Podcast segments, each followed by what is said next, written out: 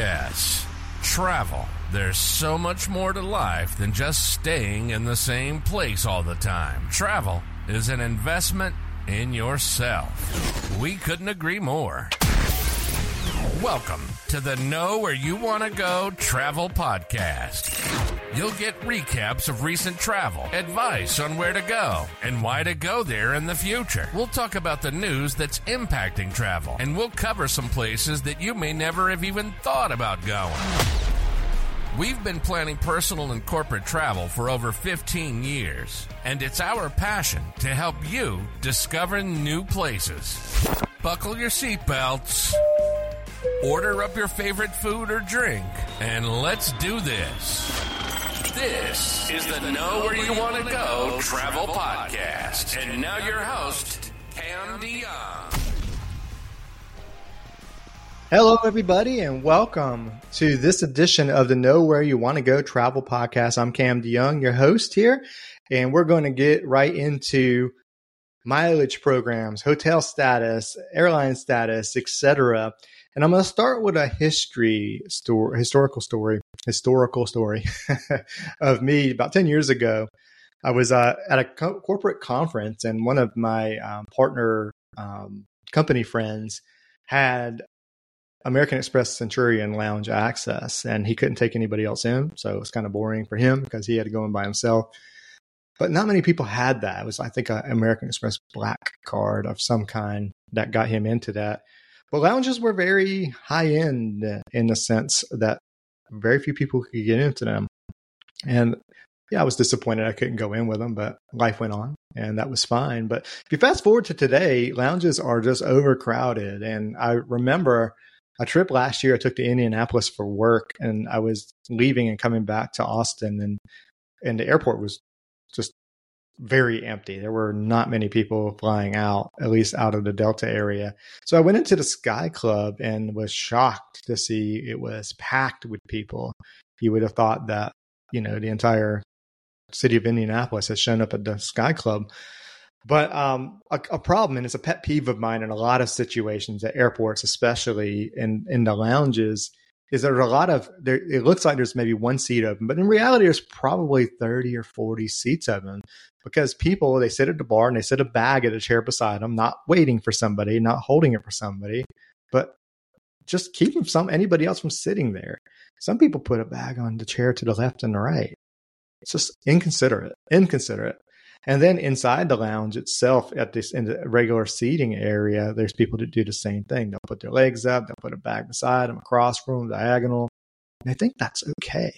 That's a problem. That's actually something that I think we forget about when it comes to this lounge access and having lines out the door is we think the lounge is full when in reality it's not always the case. It's people turn it into their own mini hotel room of sorts. But I'll get off that soapbox for a second here and go into the fact that yes, there are lines and you have to sign in. And the Capital One Lounge in Dallas, they did it well despite what this is going to sound like. The Venture X Lounge or the Capital One Lounge for, for Venture X cardholders is they said the wait was going to be about an hour and a half, and it'll be in about a half an hour, but it wasn't packed. They kept it from being packed. So it was kind of like, okay, our layover's long anyway, so I don't mind going in if it's not going to be packed. If I have to wait and then I get in there and it's jam packed, that's not going to be very, very cool. Um, so that was well done, but it's still a wait. So what's going on here? You know, we went from exclusivity, which I think is too far extreme, to letting everybody in.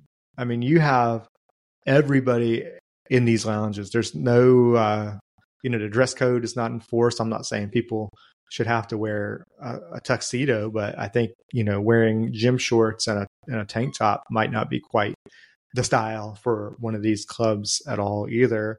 Uh, children running rampant in these clubs, uh, I think that's a problem uh, as well. It's a concern. I, you know, it's something that a lot of us don't love to see when we go to a lounge or a sky club or an Admirals Club or whatever but we really had to get control of it. And Delta tried, and they might have tried too hard recently to get a grasp on things, and they really just murked up their um, MQDs. Are are they're they're exclusive now starting next year. Um, you know, uh, medallion qualifying dollars. So the more you spend on flights, the more you earn, and the more status you can get. And they had found that over COVID, their Diamond level had doubled in size of membership. That's a problem, and and and the reason being made sense. They were um, rolling miles over and rolling status over for a couple of years, which was a great customer service move, but it ended up kind of backfiring in a way because their their lounges and their upgrades became impossible. I mean, it was nearly impossible to get a, a first class upgrade, um, unlike years ago where I could be a silver status member, and in some airports, non hub airports, I could get upgraded with no no problem, which was a cool benefit. It kept me flying Delta.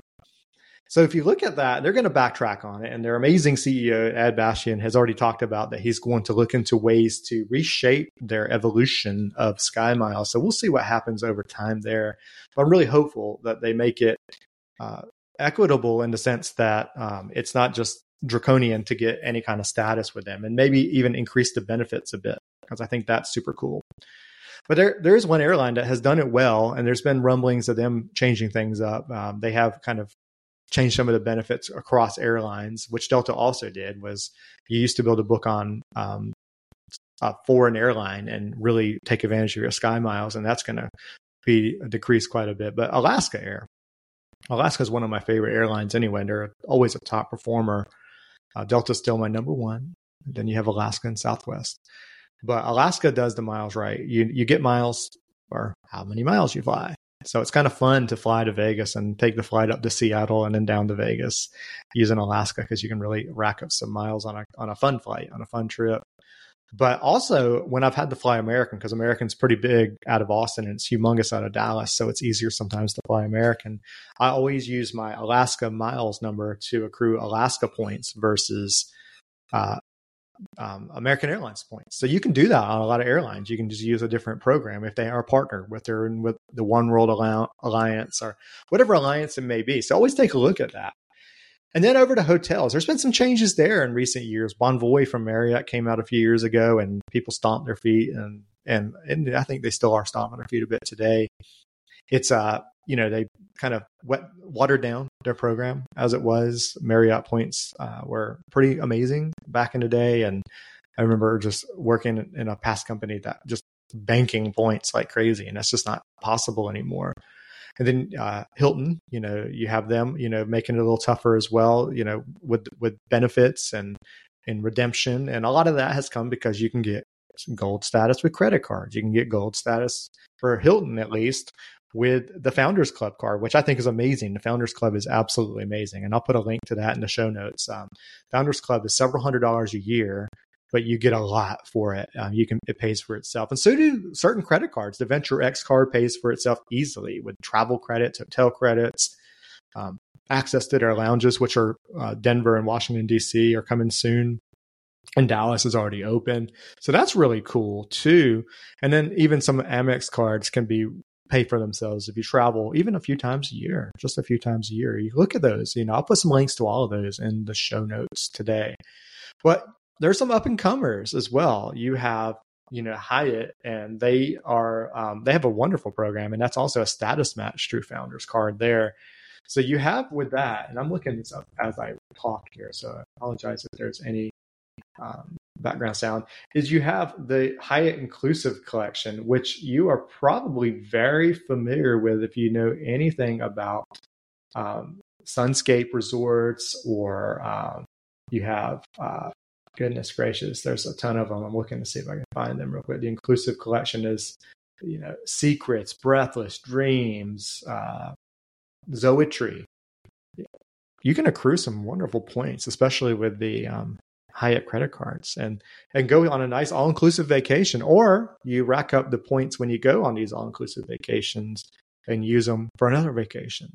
So some really cool things there to think about. So that's a good one. And Wyndham's a pretty good program too. They status match with with um, Caesars, and you can get you can't game this at all, but you can get Caesars ultimate or excuse me, a diamond status through the Founders Club card as well for a year you can't match it to Wyndham. But so if you have a legitimately a legitimately earned Caesars status, you can you can match that with Wyndham. But the problem with Wyndham sometimes is the quality of their hotels. So sometimes the quality is not quite there.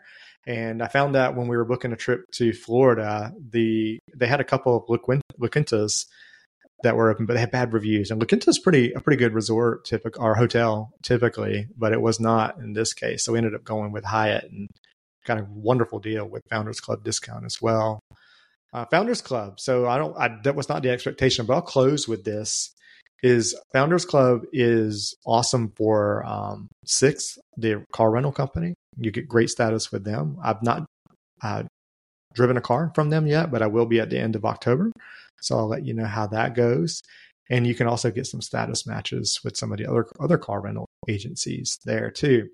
So again, you know, ultimately we really need these airlines, hotels, even car rental companies, I guess you could bring into the fold too, to really come to the middle a little bit on these. Keep these lounges from being overloaded. Um, give be creative with options like Delta has been with the to go section. The only problem there is if you go and grab something because the crowd's over or the crowd is overflowing the club and you take like a to go food, um, you can't go into another lounge. So you're kind of up the creek there. But it's a good idea. You know, it's a good idea.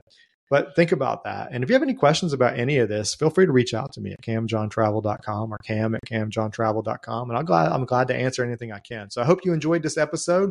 We're going to rock it out here. And, and I look forward to traveling in a few weeks and I'll hopefully have some more insights to share based on that. So thank you so much and have a wonderful, wonderful day and Q4 ahead.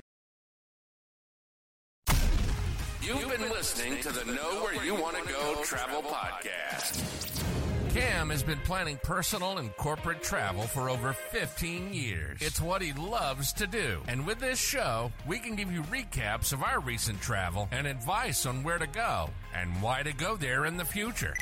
We'll give you news on things that impact travel, like COVID, and we'll throw in some places you may never have even thought about going. We hope you enjoyed the show. Make sure to like, rate, and review. And we'll be back soon.